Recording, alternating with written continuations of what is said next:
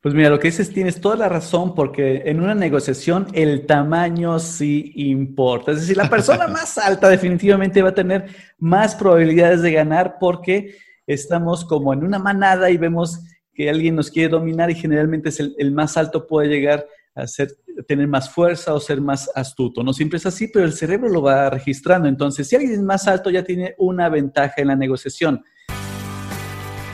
Si crees que necesitas una mayor cultura financiera, saber manejar tu dinero o que te expliquen las cosas con peras y manzanas, estás en el lugar correcto. ¿Qué tal familia? Yo soy Paco Montoya y esto es Finanzas y Café, el podcast donde hablaremos de las finanzas más importantes, las tuyas. Sin más, comenzamos.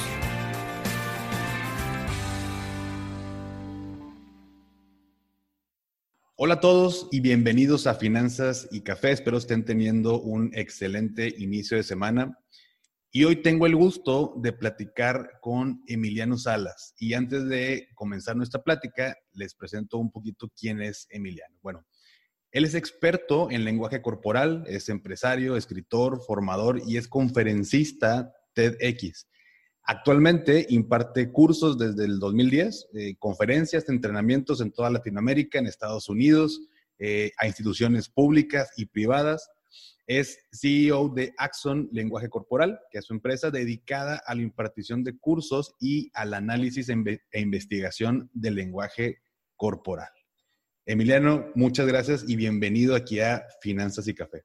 Muchas gracias por la invitación y qué honor estar hoy, el día de hoy en tu podcast para ir compartiendo este conocimiento que estoy seguro que a muchos de ustedes se les va a hacer adicción este fabuloso del tema del lenguaje corporal. Sí, no, y, tengo que confesar algo, y, lo platicábamos hace ratito, Mileno, que eh, ya leí tu libro, me lo aventé literal en dos días y nada más porque este, tuve que partir por tiempos. Eh, tu libro de el, poder del lenguaje corporal en los negocios, que inclusive me gustaría mucho que, enfocáramos por ahí nuestra, nuestra plática hablando del tema de los negocios. Yo sé que el lenguaje corporal impacta en toda la vida de las personas, ¿no? En, el día a día, en relaciones interpersonales, de negocios y demás cuestiones. Entonces, em, en el libro, bueno, eh, tú, lo, tú, lo, manejas o la estructura en forma de, pasos.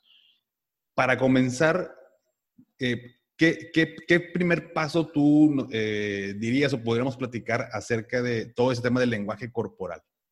Mira, antes de iniciar, yo creo que es importante poner un punto, porque muchos dicen, oye, yo no soy psicólogo, yo no eh, tengo estudios previos al comportamiento humano, no voy a entender lenguaje corporal, pero todos subconscientemente ya sabemos lenguaje corporal. Tal vez les ha pasado que dicen, mi sexto sentido me dice, que no confíe en esa persona o me da una mala espina, pero no es ni una mala espina ni el sexto sentido. Lo que sucede es que el cerebro va captando estas señales y no sabe cómo traducirlas de una manera consciente. Por eso decimos sexto sentido u otras cosas.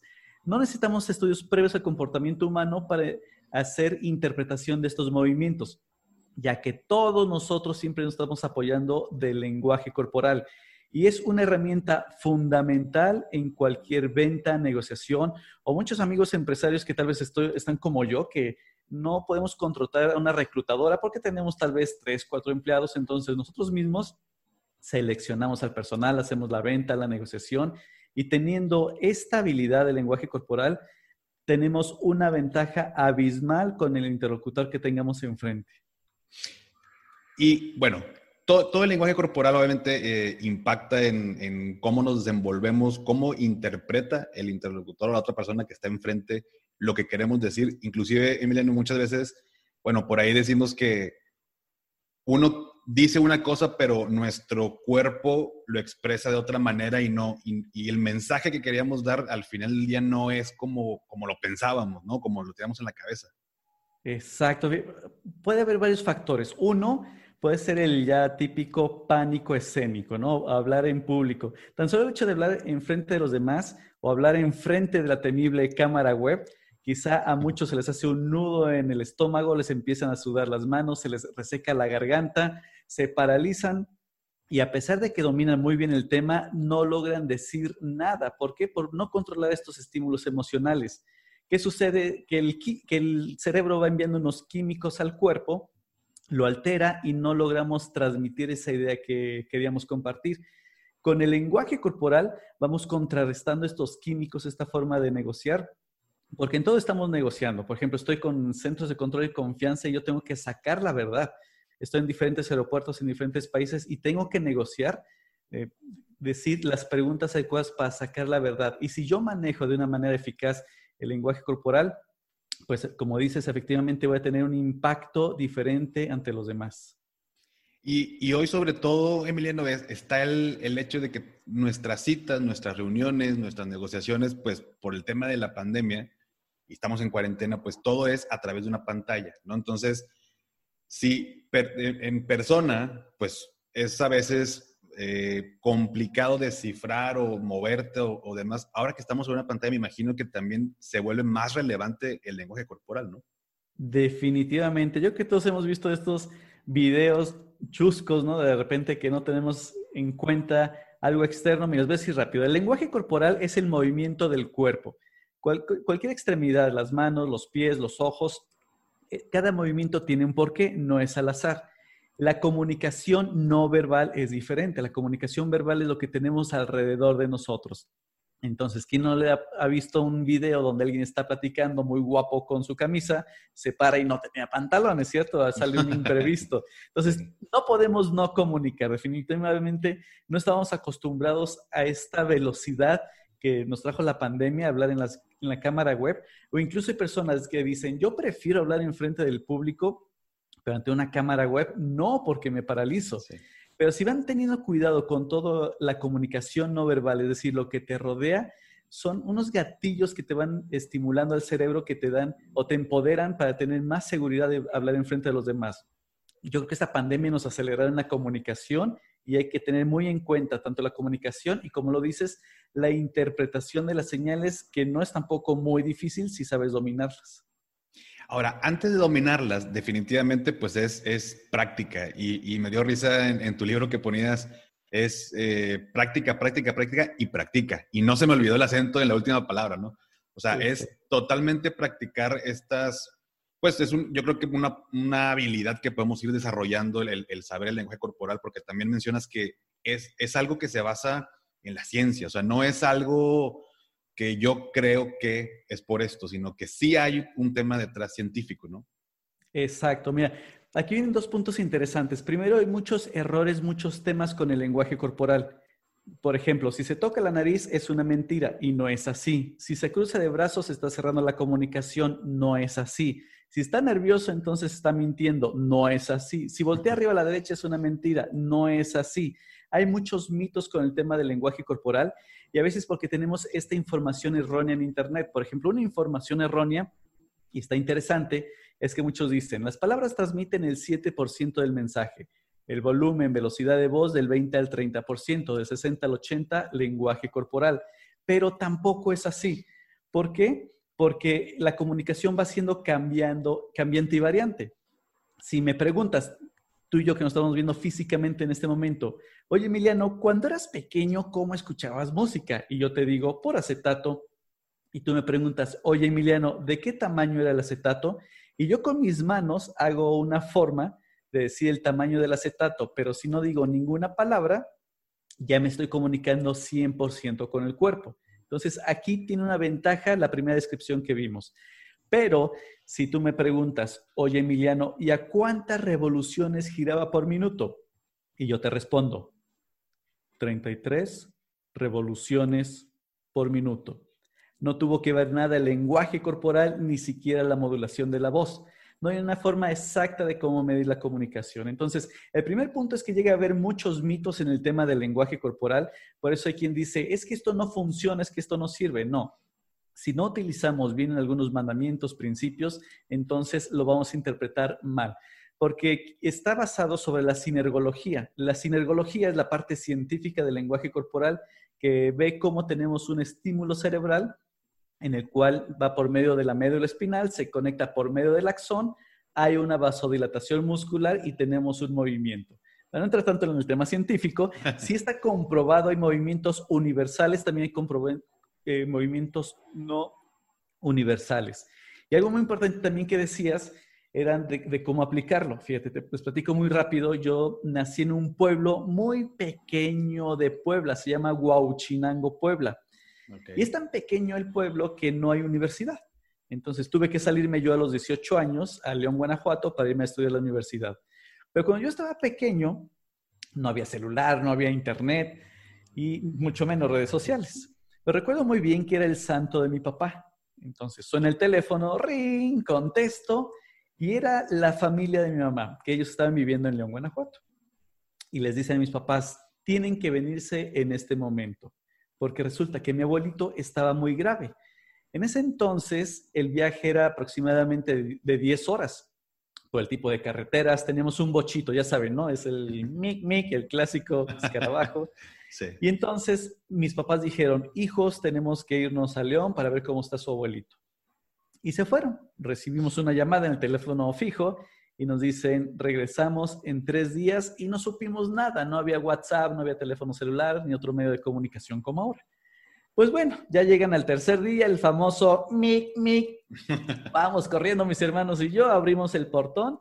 Salgo y le digo, mamá, ¿cómo está mi abuelito? Y me dice, tu abuelito falleció. digo, pero ¿cómo que falleció? Si él no estaba enfermo, no tenía nada grave. Y dice, no, lo que sucede es que un delincuente entra a su tienda de abarrotes. Al parecer hubo un forcejeo, lo quería saltar porque se vio un disparo en el refrigerador. Otro disparo que le da a la pierna de un delincuente y otro disparo que termina con la vida de tu abuelo. En ese momento, digo, yo creo que fue natural sentir rabia, ira, coraje, odio en ese momento contra esa persona y estaba reviviendo mentalmente lo que pudo haber sucedido en el evento y me preguntaba, ¿por qué mi abuelito no simplemente le dio el dinero y ya?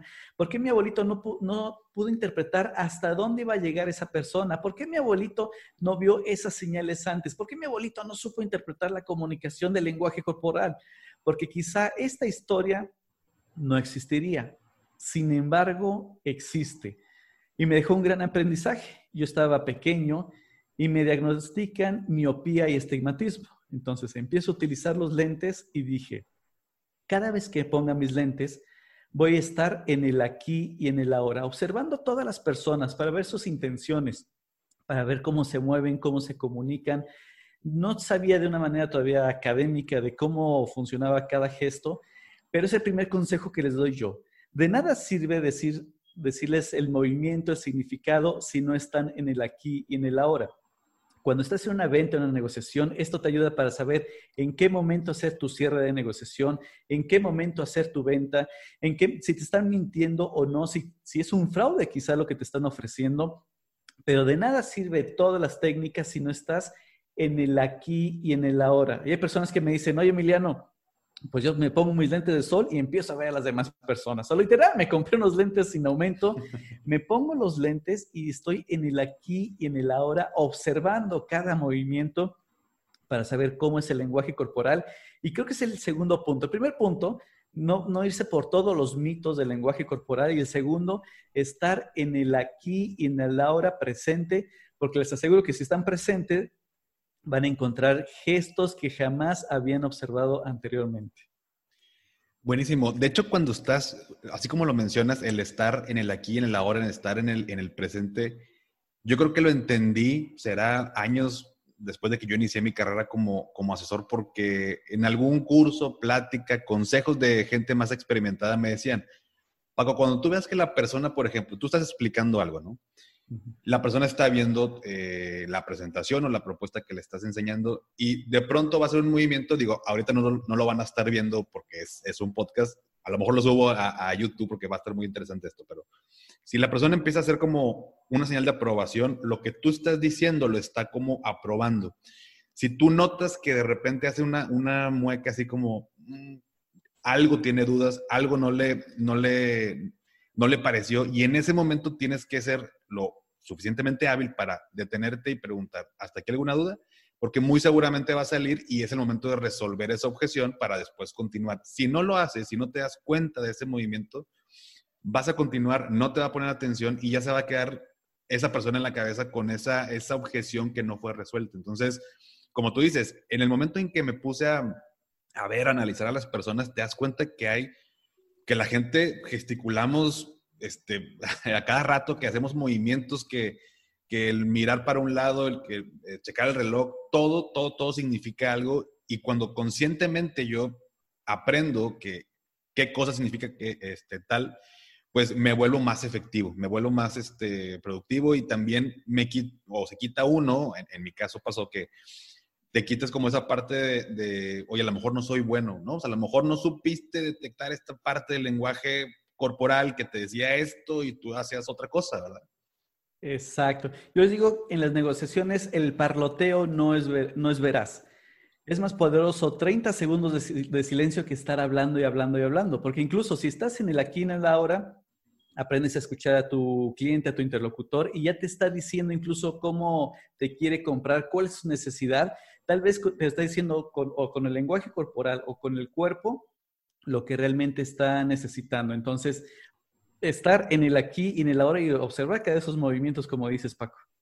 Excelente. Ahora, ya estoy en el aquí y en la hora, observo, me pongo a, detectar toda esta parte. Obviamente, cuando yo voy con una persona, cuando yo comienzo una relación o recién conozco a, otra gente, pues se dice, eh, y también lo mencionas en tu libro, que lo primero pues es la mirada, ¿no? O sea, uno este, va eh, entra a una, sale juntas a una oficina para una negociación y pues la mirada te dice mucho, ¿no? Vas escaneando a la persona, eh, cómo se viste, cómo, cómo se mueve, cómo habla, pero al final terminamos en, la mirada, ¿no? O sea, es, parte importante. Exacto, todo comienza por una mirada. ¿Por qué? Porque es la impresión que tomamos con otra persona, si tiene un gran bolso, si tiene algún artículo de la comunicación no verbal, por ejemplo, una corbata muy grande que llame la atención, un saco eh, raro, extraño, no sé, algo que nos puede captar la atención. Y entonces ya tenemos una impresión de nuestro interlocutor es muy importante la mirada, tanto sostener la mirada, hay que tener mucho cuidado porque muchos dicen, tienes que ver a tu interlocutor, pero se le quedan viendo de una manera muy fija y muy intensa y entonces tu interlocutor se va a sentir intimidado y esa no es la idea, la idea es que puedas empatizar con él. Entonces, que sea una mirada relajada. Cuando lo ves a, los ojos, das una sensación que estás conectando con él, pero por, por momentos, si desvías la mirada, esto te va a ayudar bastante. Y la clásica pregunta de muchas personas, ay, Emiliano, pero tú me dices que veo a alguien, pero a mí me intimidan. Puede ser por el puesto laboral, puede ser por el físico, pero realmente veo a alguien y me intimida y no puedo sostener la mirada. ¿Qué, ¿Qué, puedo hacer? Sobre todo en una negociación, en una venta. Y yo les digo algo, una técnica que me ha ayudado bastante es ver entre los dos ojos, en la parte central, le das la sensación a tu interlocutor que lo estás viendo y háganlo. Como lo estás haciendo tú conscientemente, vas a decir, nah, se va a dar cuenta que está en la parte central, pero no, realmente están formulando preguntas, están creando ideas y demás que no se dan cuenta hacia dónde va tu mirada. Entonces, si mantienes la mirada en la parte central entre los dos ojos, le das la sensación que lo estás mirando y reduce la sensación en ti mentalmente que te impone tu interlocutor. Entonces, todo comienza con la mirada, tienes que saber tanto cómo caminar, cómo proyectarte, cuidar toda la comunicación no verbal, el lenguaje corporal, pero también mantener la mirada con tu interlocutor para crear confianza. Sobre todo, sobre todo al inicio es muy importante y no desviarla por, por intimidez, porque eso, aunque suena, suena muy trillado ya, pero es algo muy común. Sí, de hecho, justo te iba a preguntar eso. Yo creo que todo el mundo tiene esa duda, ¿no? De, oye, pues si yo lo quiero mirar a los ojos, Inclusive te dicen eh, algunas personas, oye, pues mira a uno, ¿no? A uno de los ojos, pero sigue siendo igual de intimidante. O sea, es como, no sé qué efecto cause, pero te intimida y pues tiendes a, voltear o, a desviar la mirada. Pero es muy bueno eso, o sea, ver en medio de los ojos da la impresión a la otra persona de que sí lo estás viendo y, a ti también te ayuda a, pues a, transmitir esa, parte, ¿no? Exacto. Sabes que también, bueno, conozco, tengo compañeros, compañeras que em, son más eh, chaparritos, son de una estatura más, más bajita y también ha salido la, pues la duda o la creencia de que si yo estoy más chaparrito, más chaparrita, pues alguien más alto me va a intimidar o, se va a creer más, más dominante. Y creo que sí tiene un impacto, pero si yo, si yo soy más bajito que, la otra persona, hablando de una, negociación que pues es, importante eh, todo esto, ¿qué puedo hacer yo como para poder, pues, eh, sobrellevar esta situación? Pues mira, lo que dices tienes toda la razón porque en una negociación el tamaño sí importa. Es decir, la persona más alta definitivamente va a tener más probabilidades de ganar porque estamos como en una manada y vemos que alguien nos quiere dominar y generalmente es el, más alto puede llegar a ser, tener más fuerza o ser más astuto. No siempre es así, pero el cerebro lo va registrando. Entonces, si alguien es más alto ya tiene una ventaja en la negociación. Es por eso que en algunos bancos, por ejemplo, si ustedes van a una sucursal y quieren hacer un reclamo, van a observar cómo la silla de la persona que lo está recibiendo es mucho más alta que la de ustedes. Y es una silla que quizá no la puedas levantar, son de esas sillas ya fijas. Hay otras áreas de negociación en empresas que hacen lo mismo, ya saben esto. Entonces su silla es mucho más alta que la persona que llega eh, como, invitado a ese lugar. ¿Para qué? Para que tenga menos probabilidades de ganar en la venta, negociación o cualquier tema que sea. Entonces, uno, pues sí, el que esté más alto nos va a ganar. Pero, ¿qué podemos hacer si tenemos una silla más baja en comparación del interlocutor? Si es mucho más alto cuando estamos hablando, podemos engañar al cerebro. ¿Cómo lo podemos engañar? Una, técnica comprobada por Alan, Alan Pease. Se hizo un estudio y dijo, a ver, hay varios movimientos de los ojos. Hay unos movimientos de los ojos que no están comprobados para el tema de detección de mentiras. Muchas personas lamentablemente lo, usan así, pero no. La programación neurolingüística nos dice el movimiento ocular, nos ayuda en las negociaciones, pero no está comprobado en el tema de detección de mentiras. Pero un movimiento que sí está comprobado científicamente que tiene un impacto ante los demás, ¿qué pueden hacer? Miren, normalmente cuando ven a un interlocutor y, y ahorita que estén escuchando el podcast y hagan una interacción con alguien más, van a observar que comúnmente ven al lado derecho de su interlocutor. O sea, a la derecha de su interlocutor están viendo al ojo derecho de él, ¿ok? Para no hacernos bolas si de mi izquierda o su derecha. La derecha de él le estás viendo normalmente el ojo. Si tú quieres en la venta, en la negociación, que te recuerden, porque esto es bueno, a base de repeticiones, repetición, repeticiones, tal vez hay una canción que no te gustaba y tanto que la escuchas que ya la empiezas a cantar, porque es tantas repeticiones, lo mismo te puedes apoyar con el movimiento ocular. Si tú ves a un ojo de tu interlocutor, que es el, el derecho, por ejemplo, de él, que pase en 40 segundos, un minuto y cambia el movimiento, el enfoque al otro ojo. Que pase otro minuto y cambia el enfoque al otro ojo. De esta manera vas a entrar a los dos hemisferios de tu interlocutor y te va a haber más probabilidad de que te recuerde, ¿ok? Ok. Pero ¿qué pasa si es más alto que tú? Si tiene una silla mucho más alta. Puedes ver un ojo. Que pase un minuto, por ejemplo, haces un movimiento muy rápido, muy fugaz en la parte superior de la frente y de inmediato bajas al otro ojo. Pasa otro minuto, por ejemplo, y luego cambias el movimiento al otro ojo, ¿ok? Es decir, van a ser un triángulo. Va a ser un ojo muy rápido, muy veloz, muy fugaz a la parte superior de la frente y luego bajas la mirada al otro ojo. No importa el sentido, puedes empezar de izquierda a derecha, de derecha a izquierda, tampoco importa tanto el tiempo, no te tienes que sacar el, cronómetro. Puede ser eh, menos de un minuto, más de un minuto, pero es importante realizar esta forma de triángulo y le das la sensación a tu, interlocutor que eres más alto que él y entonces ya tienes una probabilidad más de ganar en la negociación con, el, con la mirada. Y, esta parte de, hacer un triángulo con la mirada, cuando dices de una manera muy, muy rápida ver la frente literal, es, o sea, veo y ya bajé. O sea, no, no es como que un, ni siquiera dos segundos, o sea, es uno menos. Si no, se, se va a sentir raro, extraño. Es más, hagan la pruba. ¿Qué? platicando con alguien y véanle constantemente la frente y tu interlocutor va a decir, oye, ¿qué tengo? O se va a sentir incómodo, se va a sentir raro, va a decir, oye, llegué despeinado, ¿qué pasó? Porque sí, esto no es natural, tiene que ser muy veloz. Exacto.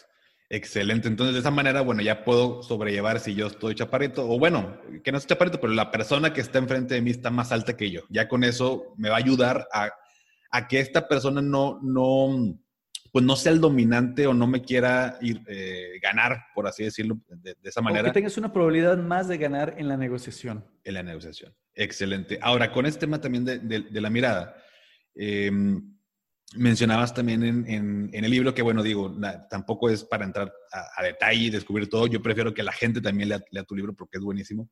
Pero bueno, que al principio mencionabas, bueno, si yo miro hacia la izquierda y arriba, pues bueno, eh, es, es, es, una cosa y arriba a la derecha es otra. De hecho, lo mencionaba hoy en la, en la cuenta. Pero hay gente que inclusive, bueno, me imagino que tiene que ver con el tema de los hemisferios, ¿no? Cuando es, yo leía eh, hacia la izquierda estás este, recordando y cuando es a la derecha estás creando, ¿no? Ya sea imágenes, sonidos y demás eh, situaciones. Pero hay gente que lo tienen volteado. O sea, que, que, si tú aprendes esto de, oye, mira, si la mirada va para acá, significa esto. Y resulta que este cuate o esta chava tiene volteado el tema de los hemisferios, o sea, ya, ya te deshizo toda tu interpretación, ¿no? Correcto. Sí, hay que tener mucho cuidado con este eh, sistema ocular porque no todos lo realizamos igual. Dependen de varios factores. Yo les digo, no se los aprendan porque puede ser la, peor metodología. Y miren, les, les doy una técnica. Primero, ¿cómo, es? Cuando volteamos arriba a la derecha, estamos creando imágenes. Cuando volteamos arriba a nuestra izquierda, si yo volteo arriba a mi izquierda, estoy recordando imágenes. Si me preguntan, oye Emiliano, ¿de qué eh, trató la película que viste el fin de semana? Ya volteo arriba a mi izquierda para recordar esas imágenes tal vez. Cuando volteo a la derecha, a la altura del oído, estoy creando sonidos o conversaciones. Cuando volteo del lado izquierdo, estoy recordando sonidos o conversaciones. Ahora, yo no les digo que, lo recuerden porque empieza a ser confuso, porque lo dicen ahí hacia la derecha de quién o cómo le hago. No, hay una técnica más sencilla para interpretarlo. Bien, con que se acuerden que hacia arriba son las imágenes a la, altura de los oídos son los sonidos y en la parte de abajo son sentimientos, sensaciones, hagan algo muy sencillo. Cuando vean a alguien, pregúntenle, oye, ¿de qué color eran tus calcetines hace tres días? Y observa hacia dónde voltea. Entonces, imaginemos que voltea arriba a su izquierda, ¿no? Entonces ya está recordando, pues, de qué color eran los calcetines. Oye, ¿cuándo fue la última vez que viste tu firma en un contrato? ¿De qué color era la tinta? ¿De qué color iba vestido tu último cliente? Pregúntale de imágenes y observa hacia dónde voltea constantemente. Si voltea constantemente arriba a la izquierda, por ejemplo, entonces ya está ahí recordando imágenes. Entonces, esto nos puede ayudar para ir descifrando el sistema ocular. Es muy importante decir que esto no ayuda en el tema de detección de mentiras. Si voltean, nada más que digan volteo arriba a la derecha, no significa que sea una mentira, es algo que hay que tener mucho cuidado, está creando imágenes. Por ejemplo, imaginemos que yo te digo, oye Paco, ¿por qué no te vienes aquí a mi casa, aquí a Guadalajara? Me dices, oye Emiliano, pero yo no sé cómo llegar. Ah, pues mira, tomas el avión y luego llegas y tomas, imaginemos, ¿no? Que tomas un camión, para poner nada más el ejemplo. Tomas este camión y a la octava parada te bajas, das vuelta a la derecha, tres cuadras das vuelta a la izquierda, bajas, hay unas escaleras, hay un arco amarillo y ya llegas a la casa. Y tú dices, ah, sí voy. Llego, pues yo creo que mañana como a las 8 de la noche y volteas arriba a la derecha.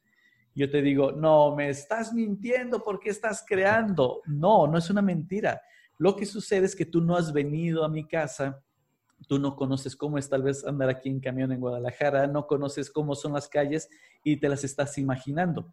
Entonces estás creando imágenes que es muy diferente a decir que es una mentira.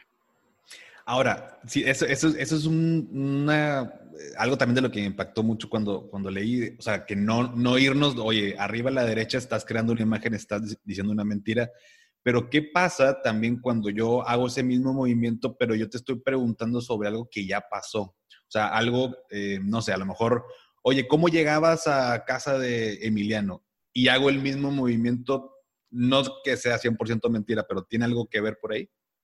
Pudiera ser como un pequeño indicio, pero en el tema de detección de mentiras tenemos que observar mínimo cinco señales del cuerpo y por lo general son más un movimiento puede ser aislado y no nos dice mucho. Entonces, puede ser que voltee arriba a la derecha este, sea una mentira, pero hay que ver el resto del cuerpo para que sea algo certero. Por ejemplo, yo no hago interpretación del lenguaje corporal de fotografías, porque precisamente podríamos caer en este tipo de errores.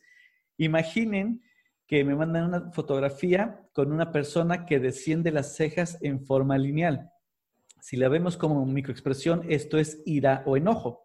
Pero no sé, tal vez esa persona estaba en un cuarto muy oscuro, abre la puerta, le entra la luz del sol y en eso baja las cejas. Entonces no era ira o enojo, sino que le estaba lastimando la luz. Hay muchas más interpretaciones también por no tener todo el contexto, por no tener toda la información. Entonces es lo mismo con el movimiento ocular. Pudiera ser que sea una mentira cuando volteen arriba a la derecha, siempre y cuando mínimo otras cinco partes del cuerpo nos digan que lo que está diciendo sea una mentira. Entonces, puede ser un conjunto, pero un hecho aislado no nos dice mucho. Excelente. Ahora, antes de pasar al, siguiente, si, si la persona, bueno, es un porcentaje muy bajo, creo que mencionabas un 4%, Del 4 al 7%, eh, ¿qué puedo hacer yo para, primero que nada, pues detectar? Mencionabas algo que se llama calibrar. ¿Qué sería calibrar? Precisamente este tema ir haciendo preguntas si voltea eh, para recordar de cuándo fue la última vez que vio su firma, de qué color era la tinta, de qué tamaño era la firma, qué decían las letras pequeñas, ahí están calibrando. Si constantemente voltea arriba a su izquierda, es como lo hacemos la mayoría este movimiento este, ocular. Si, lo, si para recordar estas preguntas base que tú ya sabes que te está diciendo la verdad y voltea arriba a la derecha, es que es de ese 4 a 7% que tiene los hemisferios invertidos. No tiene que ver si es zurdo o diestro. Entonces, sería precisamente con esas, esas preguntas básicas. Excelente. Ahora, ya me di cuenta por ahí de algunas cosas con la mirada. No es obviamente todo lo, en lo que nos fijamos o lo que habla o lo, que expresa nuestro cuerpo, pero después viene el saludo, ¿no? Que pues el, el, saludo en toda, en todo inicio de una relación, de una plática y demás, y sobre todo aquí en México, porque me imagino en países cambia la forma de, saludar, pero hablando aquí en México, pues el saludo es bien importante y también dice mucho, ¿no? Definitivamente, el saludo no es universal. Los orientales, por ejemplo, hacen un tipo de reverencia. Hay culturas en México que hacen nada más un roce de, manos. Hay quien choca palma con palma. Hay, quien, hay culturas que se dan dos besos en las mejillas, tres besos en las mejillas. Hay culturas que entre hombres no se llegan a dar besos en el saludo, no es, no es universal. Pero lo que sí es que el tema del apretón de manos es como el idioma inglés, cada vez es más universal. Ahora vamos a ver qué impacto tiene con este tema de la pandemia, porque también teniendo esta distancia eh, para, pues para evitar ahorita el tema del, del coronavirus, se está tratando de evitar. Sin embargo, a mi punto de vista, nada está escrito con esta pandemia yo no creo que desaparezca el apretón de manos. Definitivamente sí se va a reducir abismalmente el contacto con los demás, pero eh, quizá más adelante se pueda retomar otra vez y tener la cultura del apretón de, manos porque es el que utilizamos en nuestra, en nuestra cultura. Y este apretón de manos pues tiene varias señales, varios movimientos, incluso esto viene desde los primates, fíjense. Hay algo que es muy conocido cuando dicen, si ponemos las, manos en forma lineal, es igualdad. Si yo pongo la palma hacia abajo, es poder, control y autoridad. Si pongo la mano hacia arriba, es sumisión. Pero antes de eso, lo más importante del saludo, como siempre pregunto en mis capacitaciones, en mis entrenamientos particulares, les pregunto, ¿cuál creen que es la parte más importante del saludo? Y me dicen la posición de las palmas o el apretón de, de, la mano, pero no es así. Lo más importante de todo el saludo es encontrar el mayor contacto posible entre las palmas de las manos. De esta manera hacemos un intercambio químico, un intercambio de transferencia de calor y hay mucho más empatía. Es la misma empatía que hacemos de cara a cara con, una persona durante tres horas si no hiciéramos este saludo de una manera más rápida, instantánea, al buscar este contacto de palma con palma, creamos más empatía. Y observen, las personas que no le caemos bien o que ya buscan mentirnos, subconscientemente esconden la palma de la mano. Las personas que nos están invitando a su espacio, a su zona vital, buscan el mayor contacto de la palma. Entonces, definitivamente lo primero que les recomendaría es buscar el mayor contacto de palma con palma. Si lo practica, van a ver que hay un pequeño hueco, por así decirlo, entre las dos manos. No va a ser el 100%, pero tú busca el mayor contacto de la palma. Si eres de las personas que le sudan constantemente las manos, te recomiendo un pañuelo para estártela secando y que no sea incómodo para tu interlocutor. Pero empezamos con esa parte. Lo primero es, la, este, el mayor contacto de palma con palma. El primero en saludar eh, tiene muchas ventajas. Fíjense, el primero en saludar abre la intención de conectarse con los demás, de tener esta apertura, de decir, sí quiero interactuar contigo, pero tiene otras ventajas. Y hagan esta práctica que es muy interesante. Cuando eres el primero en saludar, subconscientemente el cerebro de tu interlocutor dice, ah, tengo que saludar. Entonces el inconsciente del cuerpo baja la cabeza, baja la mirada. Es decir, está creando el efecto de sumisión. Entonces imaginen que ustedes van a hacer una negociación y quieren dominar. Es diferente a ser una persona prepotente. No, no queremos ser prepotentes, sino que queremos dominar. Ya que el cerebro trata de ahorrar siempre, en todo momento, energía y busca quién es el líder. ¿Para qué? Para que sea el guía. Si tú empiezas a, dominar con estas señales, entonces empiezas a influir de una manera positiva en tu interlocutor. Es decir, eres el primero en saludar, baja la mirada, hace un efecto como de reverencia con la cabeza, pueden ser incluso nada más con los ojos y te está otorgando el poder. Entonces ya tienes una ventaja más en el tema del saludo hay que ver los, contextos, es muy importante, porque imagínense que yo vendiera un auto carísimo de esas marcas que son, pero de millones de pesos, entonces mm, quizá no quiero crear sumisión en mi cliente. Tal vez él quiere comprar una máquina de poder que cuesta mucho dinero y sentirse bien. Entonces, tal vez ahí mi señal me conviene que yo muestre sumisión. Tanto bajar quizás sutilmente la, la, la cabeza cómo saludar con la palma hacia arriba.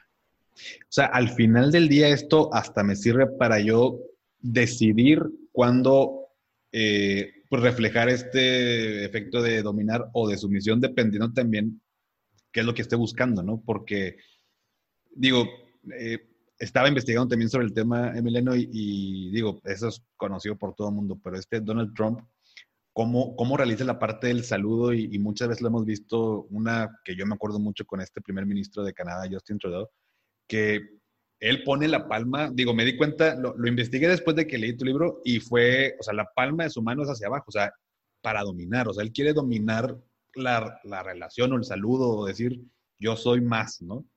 Busquen ese video, está muy interesante porque el primero en saludar es Donald Trump. Primero, jala sutilmente la camisa donde está la manga, sutilmente, señal de poder. Y es el primero en saludar. Y si se observan, va con la mano en forma lineal. Pero luego con la fuerza se la voltea, la gira hacia abajo. Esa técnica no se la recomiendo a menos que sean políticos. ¿Por qué? Porque si imaginemos que llegamos tú y yo, Paco, tú me saludas con la palma hacia abajo y yo te la giro. Realmente va a ser muy incómodo y entonces voy a crear una distancia emocional contigo. Eh, y es lo que, y si tú, tú eres el primero en saludar, ya sabes en dónde poner la palma de la mano. Si yo soy el primero en saludar, ya te digo si pones tu palma hacia abajo, hacia arriba, hacia donde yo la quiera. Pero está muy interesante porque Donald Trump es el primero en saludar, después gira la palma de la mano porque sabe que esa imagen va a llegar ante miles o millones de personas. Y luego Trudeau pone una mano con Donald Trump para que no lo jale. Y entonces todos le aplaudieron y dijeron, genial, primer ministro, sabes muy bien, lo dominas. Pero si observan bien el video, después de darse el saludo, Trudeau baja la cabeza, es decir, da un efecto de sumisión donde dice realmente se siente que lo está imponiendo. Y por último, Donald Trump hace un movimiento de poder de, de liderazgo.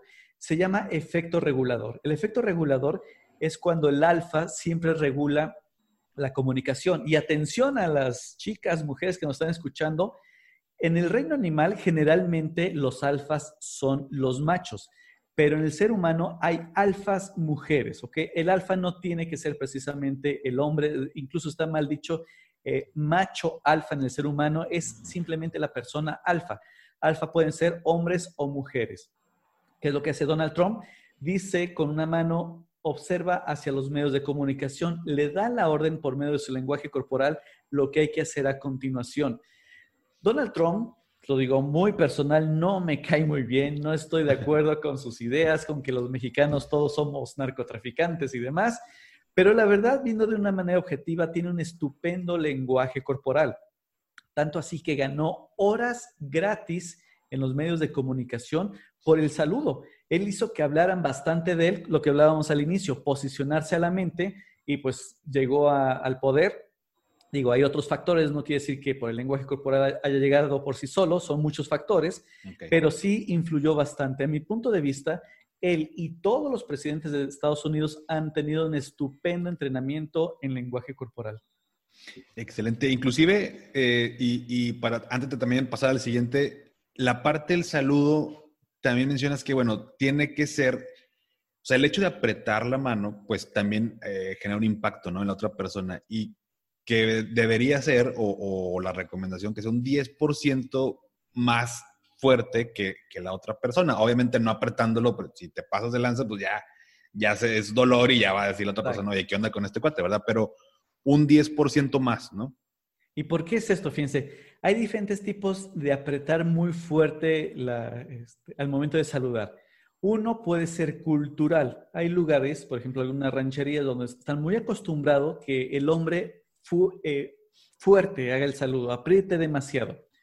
Esto puede llegar a lastimar a su interlocutor. Imagínense que ustedes llega el famoso huesos, los aprieta demasiados, pues van a tener un dolor y esto también crea una distancia emocional y tienen que evitar eso.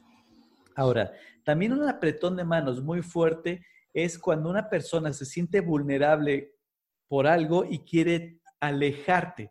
Quiere alejarte es como un escudo, como para que ver, demostrar que es muy fuerte cuando hay algo interno que no es así. Entonces, hay varios factores. Ahora, por otra parte, al momento de saludar, tú quieres crear empatía en los negocios, quieres crear una buena relación, un buen contacto, y si haces un apretón fuerte, pues no te va a ayudar. Pero también si es un, apretón muy suave, como el famoso apretón de, pescado, saludo de pescado, que parece que estás agarrando un pescado muerto que es de, de inseguridad de otra persona, entonces tampoco tienes que transmitir esto.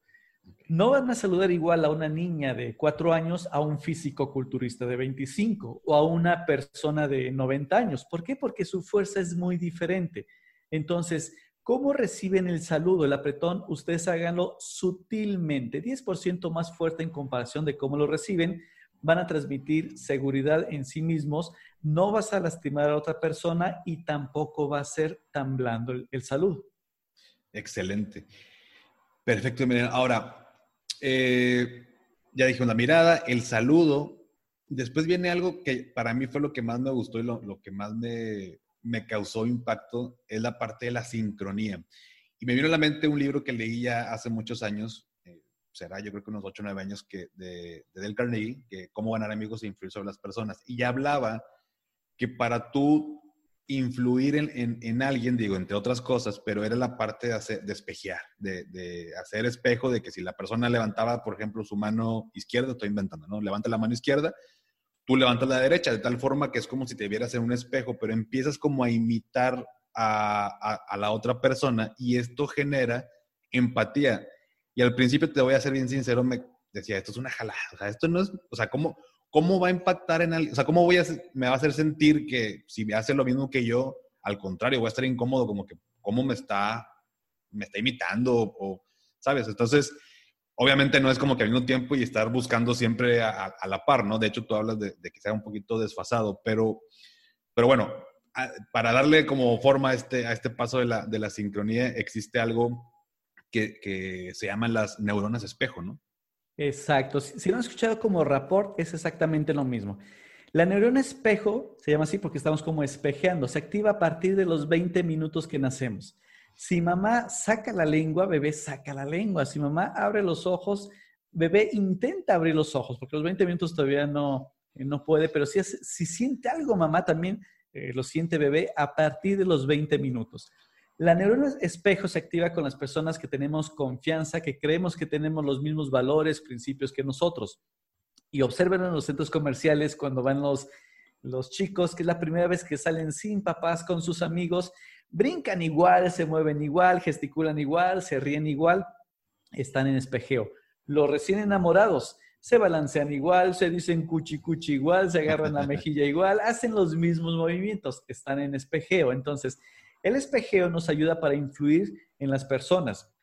El espejeo no es imitar los movimientos de las demás personas. Primero, el volumen y velocidad que haga tu interlocutor al hablar, tú utiliza el mismo volumen y velocidad de, cuando está hablando. Alguna palabra en particular. Si alguien repite constantemente la palabra genial, ustedes repitan también la palabra genial. Yo te digo, oye Paco, estuvo genial, me encantó, estuvo genial. Oye Paco, es que simplemente no hay otra palabra que expresar más que genial. Te recomendaría, Paco, que digas esporádicamente la palabra genial. ¿Ok? Volumen, velocidad de voz, palabra en particular. Y tengan cuidado con el lenguaje corporal, porque dicen, cuando se mueve una persona, tú muévete igual. Pero no es así, porque esto va a crear una distancia emocional, ya que tu interlocutor se va a sentir imitado. ¿Qué es lo que tienes que hacer? Desfasado. Es decir, observa cómo se mueve tu interlocutor, cómo pone las cosas en el aire, y cuando a ti te toque hablar, habla como lo hizo él. Pon las cosas en el aire como él lo hizo, mueve las manos como él lo hizo y observa cómo te escucha. Si él tiene cierta posición de escuchar, cuando a ti te toque escuchar, ponte en esa posición. Y algo más avanzado, por ejemplo, yo lo hago en interrogatorios, en evaluaciones de confiabilidad, es la respiración. En el acto sexual, por ejemplo, la respiración está en espejeo. ¿Qué es lo que hago yo? Cuando estoy en interrogatorio o cuando ustedes hagan una venta, una negociación, cuando estén en una selección de personal, cuando quieran ver a sus colaboradores, estén con el espejeo en el tema también de la respiración. Ya que lo tengas en sincronía, haz la pregunta fundamental. Si deja de respirar, puede ser un indicio de algo detrás de esa pregunta. Como cuando vemos en ocasiones un perro de esos grandes que nos da miedo, que está salivando los dientes afuera, ¿qué es lo que hacemos? Aguantamos la respiración. ¿Por qué? Porque hay algo, un elemento externo, que en este caso el perro, que alteró nuestro lenguaje corporal. Lo mismo puede suceder. Tú haces una pregunta, haces el espejeo y, ve la respiración. Esa pregunta puede alterar la respiración, es muy sutil, pero si practicas el espejeo lo puedes descubrir. Ahora, en, el, en cuestión de influir en las personas, esto ayuda bastante hacer los mismos movimientos. Y hay una práctica muy interesante porque me dicen, no, Emiliano, pues voy a dejar de ser yo. Él habla muy lento, muy tranquilo, yo soy muy rápido, muy acelerado. ¿Qué es lo que te recomiendo hacer? Primero, practicar con tu familia, primero practicar con tus amigos. Si se dan cuenta que los estás espejeando, pues no pasa nada, son personas de confiar. Ya cuando hayas dominado esto, hazlo con personas que no conoces y haz, dos, haz el saludo y espejea primero tres, cuatro minutos, con la práctica nada más un minuto. Después, subconscientemente, él te va a espejear. Subconscientemente ya vas a activar la neurona espejo y te va a empezar a imitar. Tal vez les ha pasado que dices, oye, ¿por qué no vamos a la tienda por un refresco? Y luego alguien más dice, oigan, ¿por qué no vamos a la tienda por un refresco? Y dices, yo lo acabo de decir. No, yo no te escuché subconscientemente le mandaste un mensaje subliminal por medio de, tu comunicación, es esa señal. Ahora, ¿qué pasa si lo haces consciente? Si espejeas, le vas a hacer creer a la otra persona que él tomó las decisiones cuando realmente tú lo estás haciendo. Además, con el espejeo creas empatía. Cuando creas empatía, creas confianza. Cuando creas confianza, es mucho más fácil hacer una venta o una cierre de, negociación, Paco. De hecho, bueno, a mí también me, me, impresionó un dato que, venía que el bostezo, por ejemplo, en la parte del bostezo, pues que no sabemos de dónde sale y esto y lo otro, y que primitivamente el bostezo da la, pues, eh, la sensación de que, oye, o te mando una señal de que no soy agresivo, de que estamos este, en confianza y no va a pasar nada.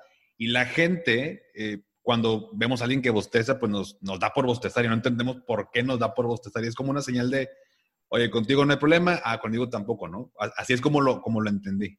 Eh, así. Hay varios bostezos. Un bostezo puede ser por somnolencia, otro bostezo puede ser por falta de oxigenación en el cerebro y otro bostezo, y este es muy común, véanlo cuando llegan a una oficina que no conocen a nadie, saludan, ¿qué tal señor? Buenas tardes, buenas tardes. Y después alguien bosteza, subconscientemente bostezamos, activa la neurona espejo y precisamente es para decir, no eres un peligro para mí, estamos aquí todos calmados, todos tranquilos. Y los podemos ver igual con los leones, cuando están en los zoológicos, bosteza uno y empiezan a bostezar otros y no se están atacando. Son señales subconscientes que enviamos para decir que no buscamos una pelea ante los demás, que estamos en son de paz. Excelente.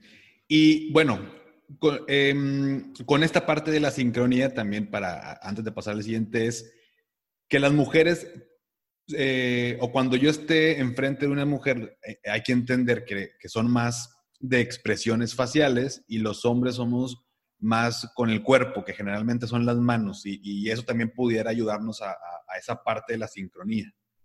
Si tenemos una semilla aquí sembrada, este, el ser humano, que decimos, yo hombre, si muestro mis sentimientos, pudiera ser vulnerable entre los demás. Entonces pierdo liderazgo y pierdo muchos otros puntos.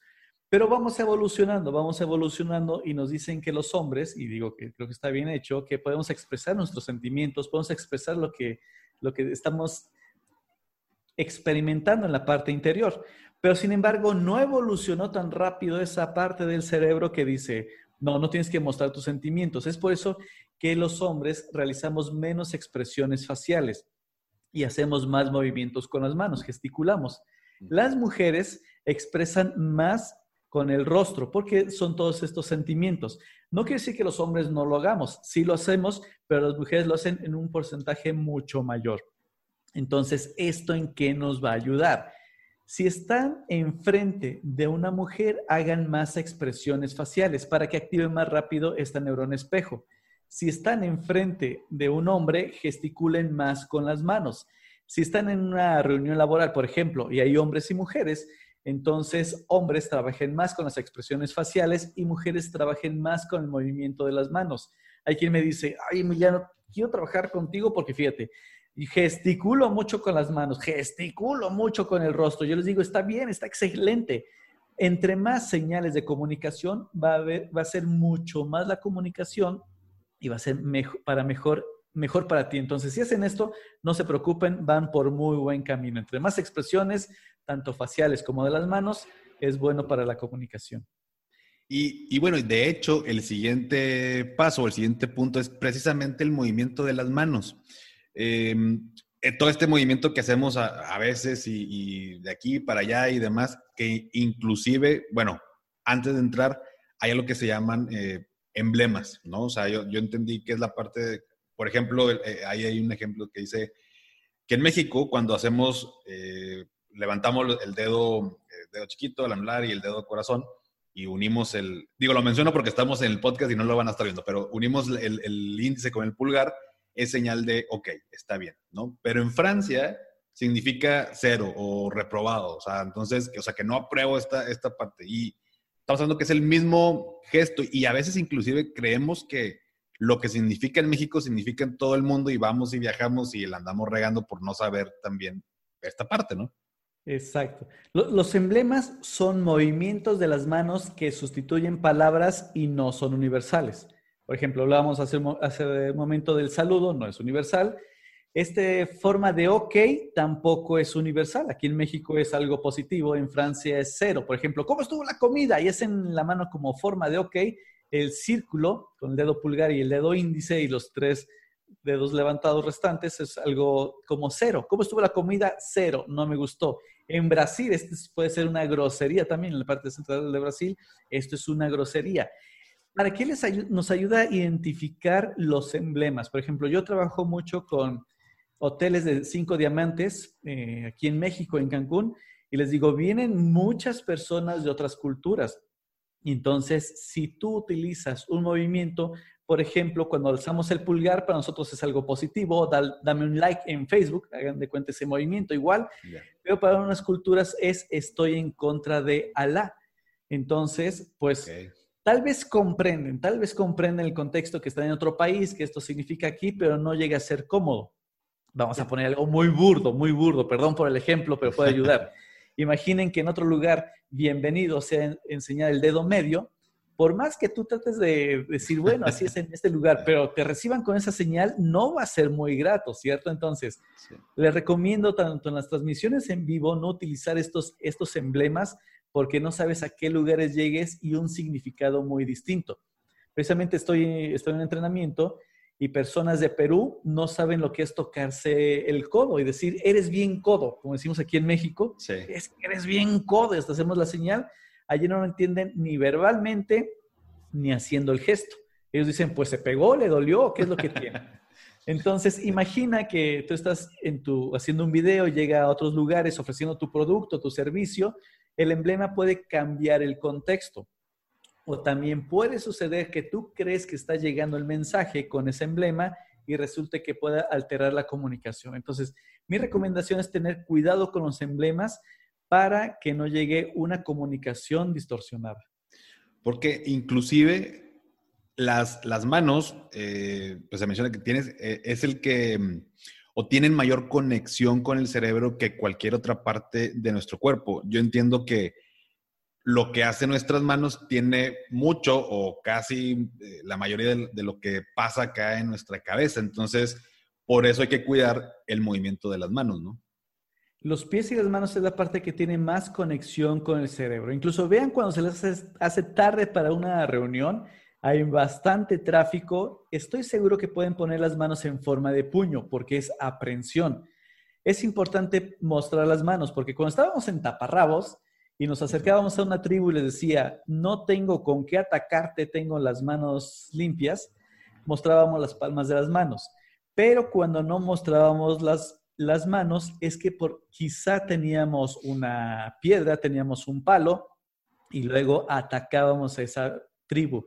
Entonces, eso se quedó registrado en el cerebro y también se ha visto cuando alguien dice, no te preocupes, yo te echo la mano y ponen las palmas hacia arriba, realmente la persona siente que lo van a apoyar. Pero cuando alguien dice, no te preocupes, yo te echo la mano y lo hacemos con la palma hacia abajo, sentimos que la persona no es sincera.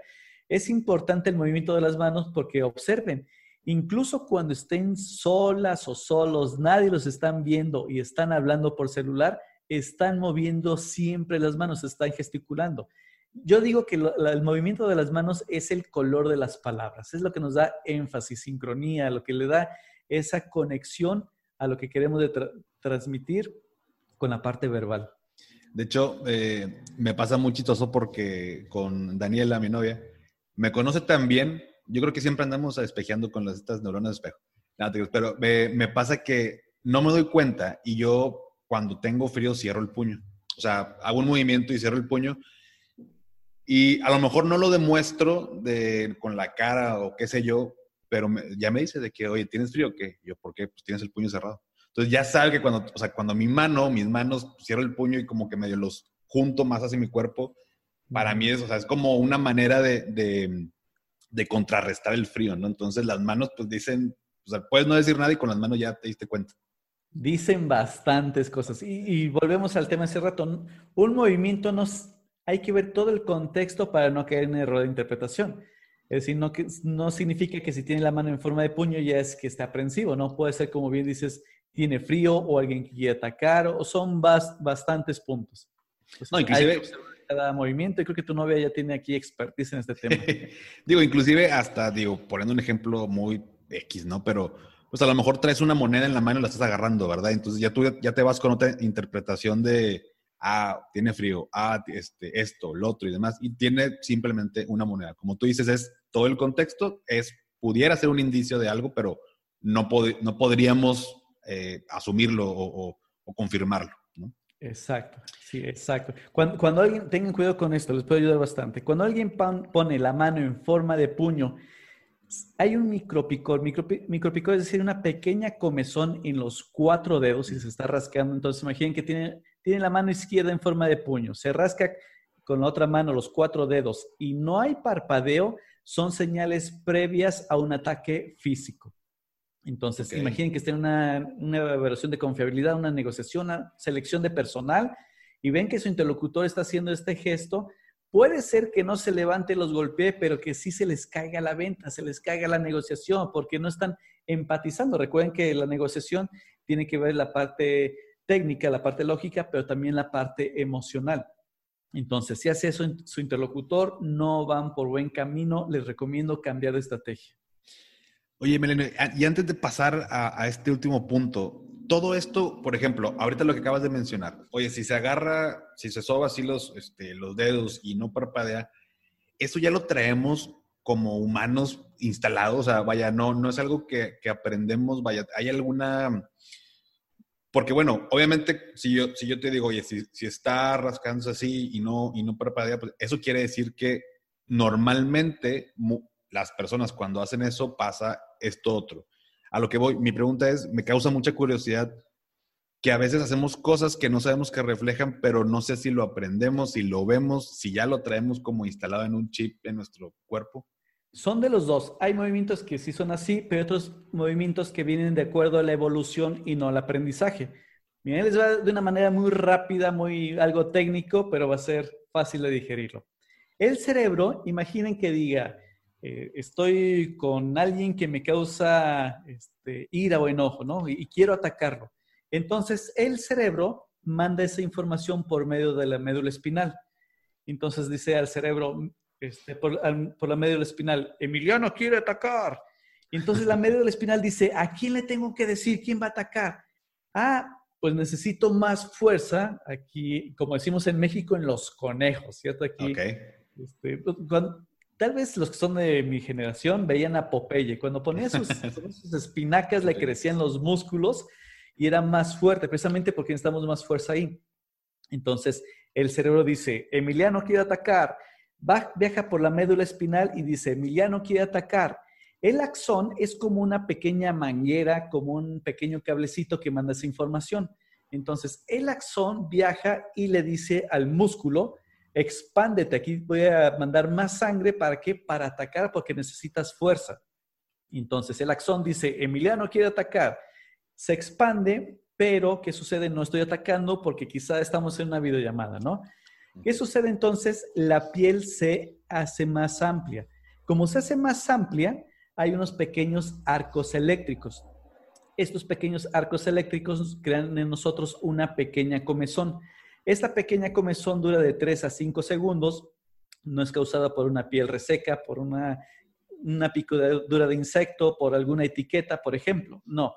Estos son 2.497 micropicores, es decir, muchos, muchos, eh, muchas pequeñas comezones y cada movimiento es donde tiene un porqué.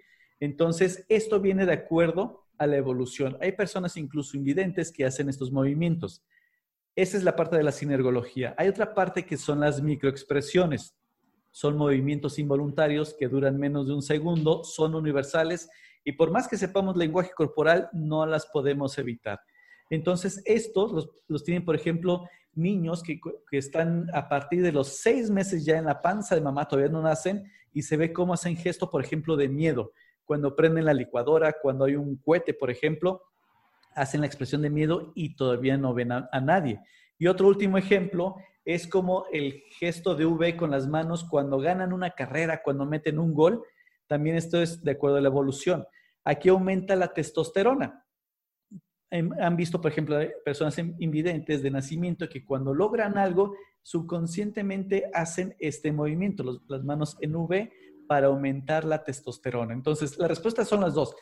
El saludo, por ejemplo, hay que aprenderlo. La señal de amor y paz, la señal de ok, la señal de está bien, eso sí hay que aprenderlos y no vienen de acuerdo a la evolución. Tenemos de los dos gestos, Paco. Excelente, buenísimo, Emiliano. Y el último paso que, que, viene en tu libro, la parte de los pies, el movimiento de los pies. Y me sorprendió sinceramente em, que es la parte más sincera del cuerpo. Creo que lo mencionaba yo, Navarro, un exagente del FBI, cuando yo me imaginaría que todo lo que hemos platicado es lo primero lo, o, lo más, lo que más dice o parte de lo que más dice, pero me llamó la atención que decía que es la parte más sincera del cuerpo. ¿Por qué es esto?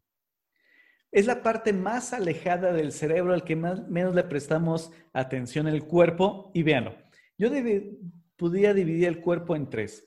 Los pies, la estabilidad emocional. Las manos, la sinceridad y las expresiones faciales, la conexión con los demás, que ya hablamos de estas dos.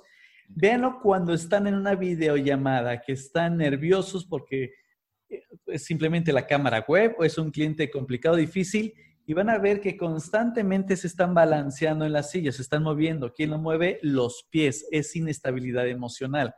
Cuando van a hablar en frente de, un público que, que es difícil para ustedes, vean cómo constantemente están moviendo los pies, se están balanceando, hay una inestabilidad emocional.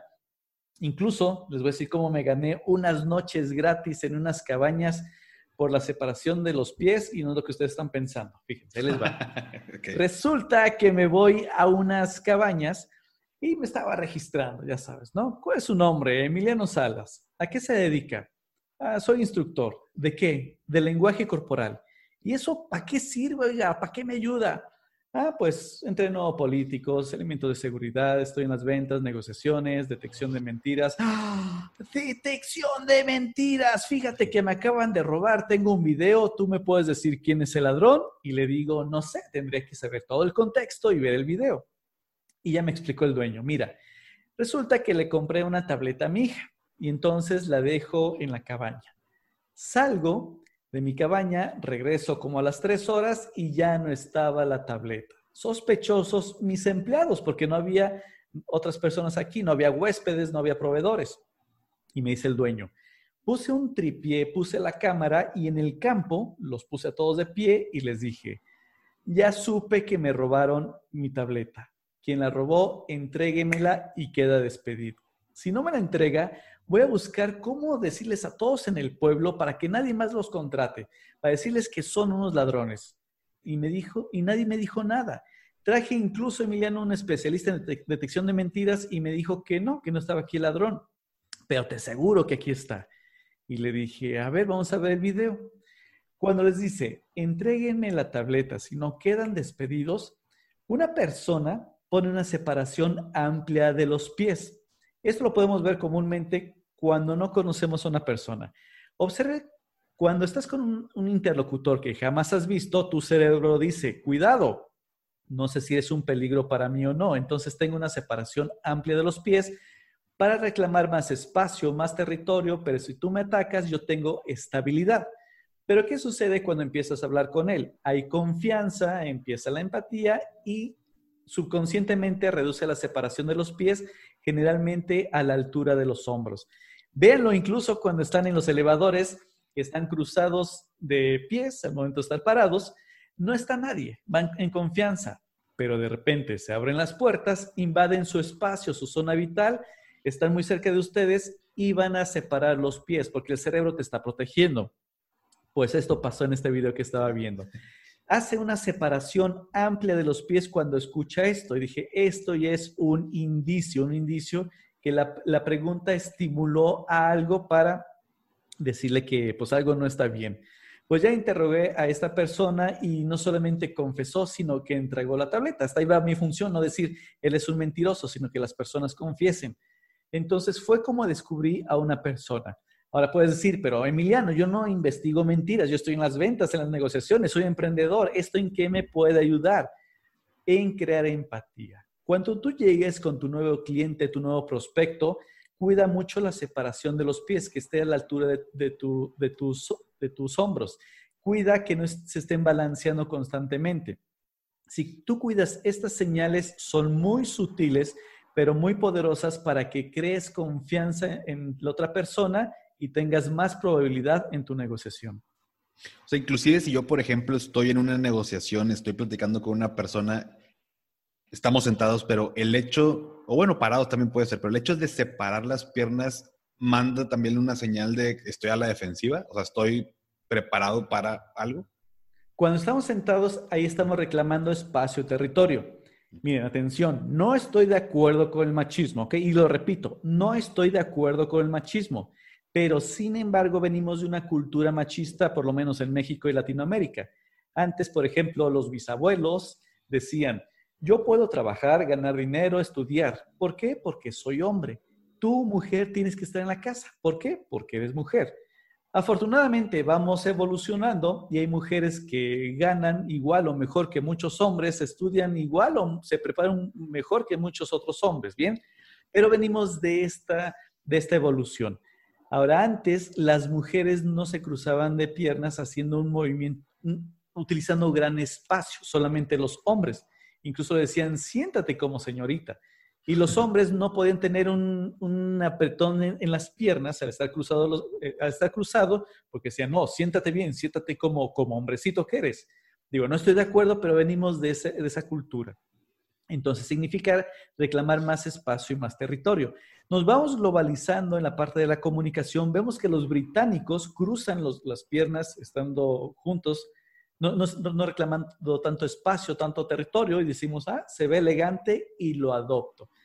Curiosamente, este cruce de piernas es más probable que lo hagan las personas que hacen ejercicios, ejercicio como bicicleta, como correr y demás.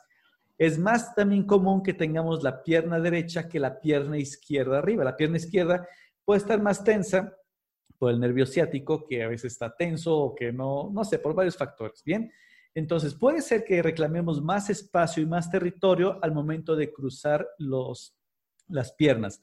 Nada más tengan cuidado que el cruce de piernas no esté tomando sus manos y poniendo un bloqueo con su interlocutor. Eso no sería bueno para tu comunicación puedes cruzarte eh, de, piernas, puedes poner un brazo, pero dejar despejada el área donde no hay ninguna barrera con tu interlocutor. Buenísimo, buenísimo. Y bien, el saludo, la mirada, la sincronía, los pies, movimiento de las manos, digo, todo, digo, qué, importante, qué interesante, la verdad, eh, todo este tema que yo creo que es muy poco Mm, o, tal vez nos informamos muy poco, aunque nos dediquemos al tema de las ventas, al tema de, pues, no sé, tengo un negocio, independientemente soy político, hablo, doy conferencias inclusive, y no, y no, no le doy la importancia, y a lo que sí le damos la importancia, y yo te puedo hablar de, la parte de ventas, es, hoy me tengo que aprender el producto y tengo que decirte este, toda la información y con eso te voy a convencer cuando tal vez la palabra, no, y, ya ni hablar del tono en que lo dices y cómo lo dices, pero con la pura palabra creemos que vamos a convencer a la persona y hay otras cosas mucho más importantes y tal vez de lo más, pues el lenguaje corporal, ¿no? Definitivamente. Un ejemplo muy clásico es al comprar un automóvil, ¿cierto?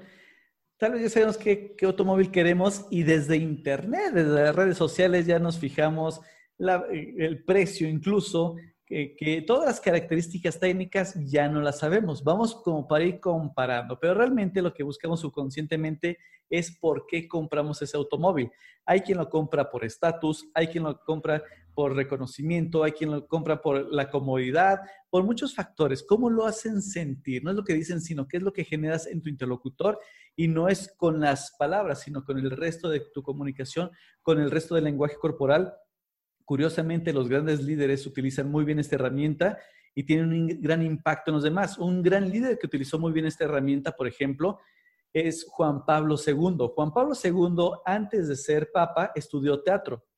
Él supo qué tipo de inclinado, incluso qué tipo de sonrisa realizar para aumentar más empatía con todos sus seguidores. Y muchos dicen, no, no, es el tema del lenguaje corporal. Es que es un papa y cuando es papa automáticamente es santo. Pero después llega Benedicto y no tiene el mismo impacto. Es cuando dicen, bueno, no es nada más el puesto de, papa, sino también la comunicación. Entonces hay que tener mucho cuidado en la manera de cómo se proyectan, cómo se comunican, si quieren aumentar su liderazgo, si quieren aumentar las ventas, las negociaciones, definitivamente en todas las áreas. No es solamente para hablar en público, como muchos creen, o para ser un investigador secreto, sino mientras tengas un ser humano o una cámara web enfrente de ti, definitivamente puede servir para ti el lenguaje corporal. Excelente, buenísimo, Emiliano. Y antes de terminar, ahora sí por último, en, Instagram eh, subí una historia, obviamente, anunciando que iba a platicar contigo. Salieron algunas preguntas, las englobé en cinco, digo, algunas se repetían, pero me gustaría hacértelas. A lo mejor ya mucho lo platicamos aquí, vamos a ver nada más para, para no, no dejar eh, ningún cabo suelto. Una de las preguntas Dice, ¿las posturas corporales tienen que ver en la proyección de la mentalidad financiera? Sí, pero hay que tener también mucho cuidado con los mitos. Dicen, ponte derechito como un soldadito para que transmitas total confianza ante los demás. Yo conozco amigos que son muy rectos y no tienen gran confianza en sí mismo. Robert Kiyosaki, gurú en el tema de, bienes raíces, tiene varios libros exitosos y vean que no es totalmente recto, es ligeramente encorvado. ¿Ok? Tampoco es totalmente encorvado, no. Entonces, primero, no se vayan con el mito que tienen que ser como un Robocop, no, no es totalmente recto. Lo que sí es que tienen que hacer posturas de liderazgo, posturas de poder. ¿Cuáles son estos? Los efectos pavorreales. Cuando un, pavo real le habla a la pavo real, le dice, ¡hey, aquí estoy! ¿Qué es lo que hace? Aumenta el plumaje, es mucho más amplio por un momento, pero después otra vez lo contrae. Si no sería como un elefante que siempre está notando el mismo tamaño. Entonces, definitivamente sí tiene que ver estas posturas en, este tema. Haz movimientos amplios para que impactes ante los demás. Excelente. La otra pregunta dice, sabemos que nuestros gestos y la manera como presentamos eh, físicamente influyen en cómo nos perciben los demás, pero ¿qué tanto efecto, eh, perdón, qué tanto afecta el lenguaje corporal a nuestro estado de ánimo y a nuestras expectativas? Según Alan Pease, Joe Navarro, Philippe Turchet y Paul Ekman, del 70 al 80%. Fíjense ahí les hablaba hace un momento de la posición en V. Esto aumenta la testosterona. Hay otra posición que es cuando estamos encorvados, como en la posición fetal, cuando estamos tristes, deprimidos, deprimidos, aumenta el cortisol. Entonces, esta es una alteración química que ustedes pueden hacer. Tienes un día malo, porque todo nos pasa, un día que tal vez no tienes ventas, que no te funcionan las cosas, no funciona la estrategia, entonces te vas encorvando, encorvando, encorvando y aumenta el cortisol y químicamente lo sigues aumentando. Tú puedes romper esta estructura química, haz posición en V, alteras la química y vas a tener un impacto en la parte exterior. Se hizo un estudio también donde le pidieron a un grupo de personas que escribieran con un plumón en la boca frases en la, en la pared. Ahora el plumón, como va la punta hacia enfrente, ¿ok? Ponían la, la punta hacia enfrente y escribían. Y luego les pidieron lo mismo, que escribieran las frases con el plumón, pero ahora hacia un lado, ¿ok? Es decir, que como estuvieran mordiendo el plumón, del lado izquierdo y derecho están ambas extremidades. ¿Cuáles fueron los resultados? Cuando escribían con el plumón, con la punta hacia enfrente, escribían después de dos minutos cosas negativas. ¿Por qué? Porque se activaban las expresiones cuando teníamos repulsión. Cuando escribían con el plumón, cuando estaba invertido, es decir, con las dos puntas hacia las orejas, por así decirle, escribían frases más positivas, porque era lo que se activaba cuando sonreíamos. Entonces, los gestos ascendentes que desafían la gravedad, que van hacia arriba, como la sonrisa, como la posición en V, definitivamente altera de una manera positiva y química en nuestro cuerpo incluso cuando dice, ¿no? De que si estás triste, sonríe y eventualmente te vas a poner feliz. O sea, como que algo activa el hecho de, que el cuerpo le dice de que estamos felices y eventualmente te, cambia el estado de ánimo, ¿no? Sí, lo cambiamos definitivamente, es correcto. Perfecto. Em, bueno, esta pregunta yo creo que se presta para mucha más plática. También yo sé que eres una persona ocupada, pero a lo mejor uno o dos consejos. Dice, lenguaje corporal correcto para una entrevista de trabajo. Muestra las palmas de las manos, no las estés escondiendo. Recuerden que la palma de las manos es la parte de la sinceridad. los pies es la parte emocional. Eviten estarse balanceando constantemente, eviten estarse moviendo porque esto va a distraer tu, tu comunicación y no va a llegar tu mensaje. Evita gestos como estarte tocando constantemente, como acomodarte la vestimenta, estar acariciando constantemente las hojas, por ejemplo, si es que estuvieras ahí cerca. Evita ver los lugares de escape como una ventana, como una puerta, porque son señales de inseguridad. Son muy sutiles, pero muy poderosas. Eviten todos estos masajeos, por ejemplo, con las, las manos. Ténganlas separadas. Muestren las palmas de las manos, pies firmes, contacto visual. Y Emiliano, pero es que suena fácil, pero dame una técnica más eficiente algo muy poderoso, mueve el dedo gordo de tu pie. Suena muy chusco, pero fíjense, cuando doy conferencias, de una conferencia en Pachuca, 2.000 personas, una en Miami, Marketing Política, 800 personas, en Manizales, Colombia, 1.000 personas, pero una cultura diferente. Yo tenía ese nerviosismo. ¿Qué es lo que hacía? Movía el dedo gordo del pie. De esta manera, fugas la tensión no muestras señales de inseguridad y muestras total confianza con tu interlocutor. Entonces pueden utilizarlo. Mueve el dedo gordo de tu pie. Emiliano, todos están gordos, pues mueve todos los dedos, no pasa nada. y te aseguro que vas a tener un impacto positivo. Buenísimo. Las últimas dos preguntas creo que se relacionan y tal vez las fuimos contestando conforme la plática, pero una es cómo actuar cuando conocemos a alguien y la otra es cómo debe ser el movimiento de manos cuando se trata de convencer a alguien. Digo, yo creo que muchos tips lo, estuvimos platicando por aquí. Eh, y bueno, cómo actuar cuando conocemos a alguien, pues depende para qué lo quieras conocer. No, no, es lo mismo estar en, en, un antro queriendo ligar a una chava o a un chavo que queriendo conocer a alguien para hacer negocios, me imagino. Sí, tiene que ver mucho el qué, pero yo recomiendo sean conscientes de sus movimientos. Cada movimiento tiene un porqué, entonces sean conscientes de los movimientos hacia dónde van, que vayan bien dirigidos de acuerdo al mensaje, pero como bien dices, depende de lo que quieras transmitir, porque quizá yo quiero transmitir su misión, porque quiero vender este auto este, que está extremadamente caro con una persona. Tal vez es mi jefe, el que voy a conocer, quizá quisiera transmitir yo su misión, pero no, tal vez yo soy el jefe y quiero transmitir poder. Entonces sí tendría mucho que ver el contexto. Excelente. Pues bien, Emiliano, primero que nada, bueno, te quiero agradecer. Yo creo que, bueno, siempre he creído, o gran parte de mi vida he creído que más que el dinero, lo más valioso que alguien me puede regalar es su tiempo. Agradezco enormemente. Digo, ya tenemos una hora, me gustaría platicar contigo tres horas más. Es buenísimo este tema y, me gusta que, eh, cómo, lo, cómo lo has ido explicando y manejando en, tu cuenta de Instagram y demás. Em, y bueno, también quiero aprovechar, antes de finalizar, agradecer a, una amiga, Isángela, que fue la que nos presentó. Isángela, que también tiene una empresa muy, muy padre, CDH Training Development. También el desarrollo organizacional y demás, que la verdad es, es buenísima. Y gracias a ella, pues te conozco a ti. Me regalaste este, este tiempo para, pues que aportaras valor, sobre todo, eh, tienes mucho valor que aportar. Te agradezco por eso a todas las personas que están escuchando este, este episodio. Obviamente pudieran salir más dudas. Yo los invito, primero que nada, bueno, yo leí un libro tuyo, Emiliano, no sé si tengas más libros, pero primero que nada, bueno, este yo creo que es poderosísimo, me encantó el poder del lenguaje corporal en los negocios. Ya tienes tiempo con este libro, eh, ahí sí para que a veces no lo investigué, nomás lo compré y lo empecé a leer. Genial, genial. Sí, tengo nada más este libro. Eh, salió curiosamente primero en España, después de Latinoamérica y en México tiene apenas como año y medio.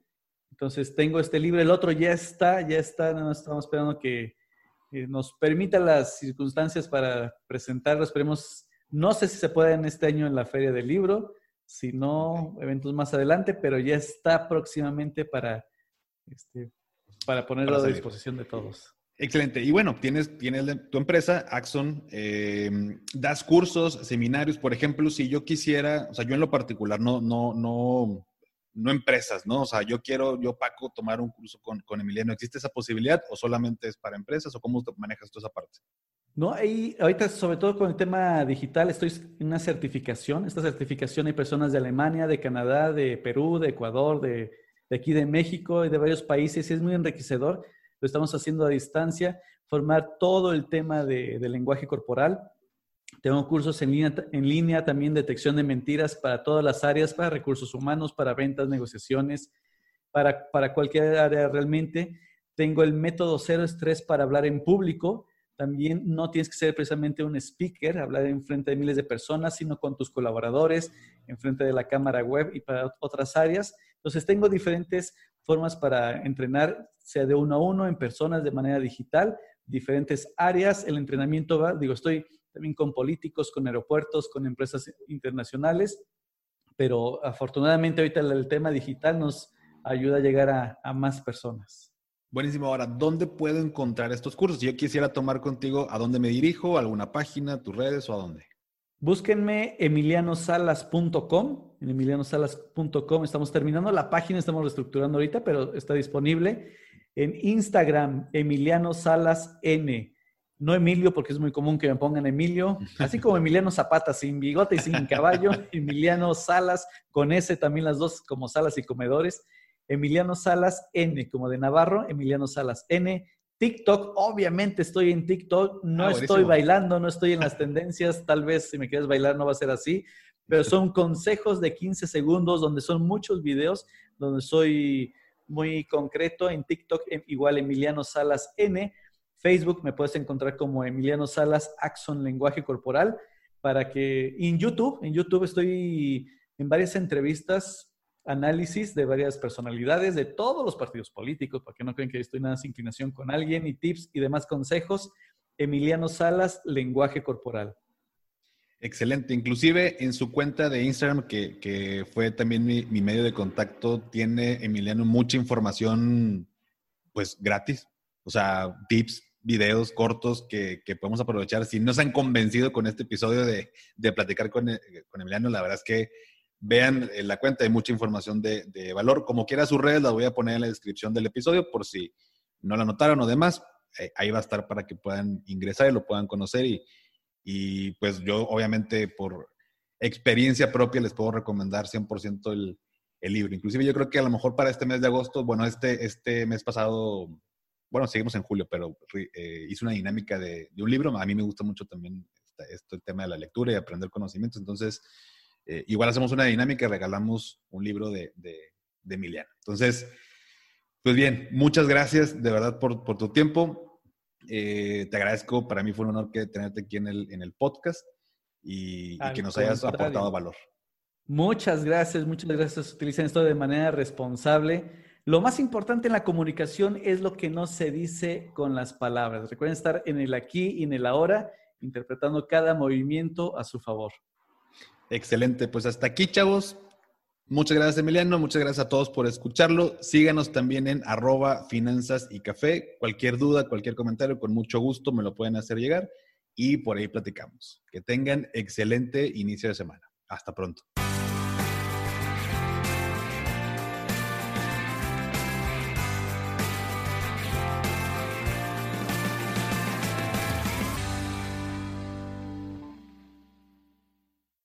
¿Nunca te alcanza para lo que quieres? ¿Le tienes miedo al crédito, los seguros, las inversiones, al Pues no te preocupes más, estás en el anuncio de 30 segundos correcto. Bienvenido a Maldita Pobreza. En este podcast te daremos hacks para entender tu seguro de gastos médicos, sobrevivir al hot sale o el buen fin, ahorrar e invertir en bienes raíces. Maldita Pobreza, producido por Sonoro. Busca Maldita Pobreza en cualquier plataforma de podcast.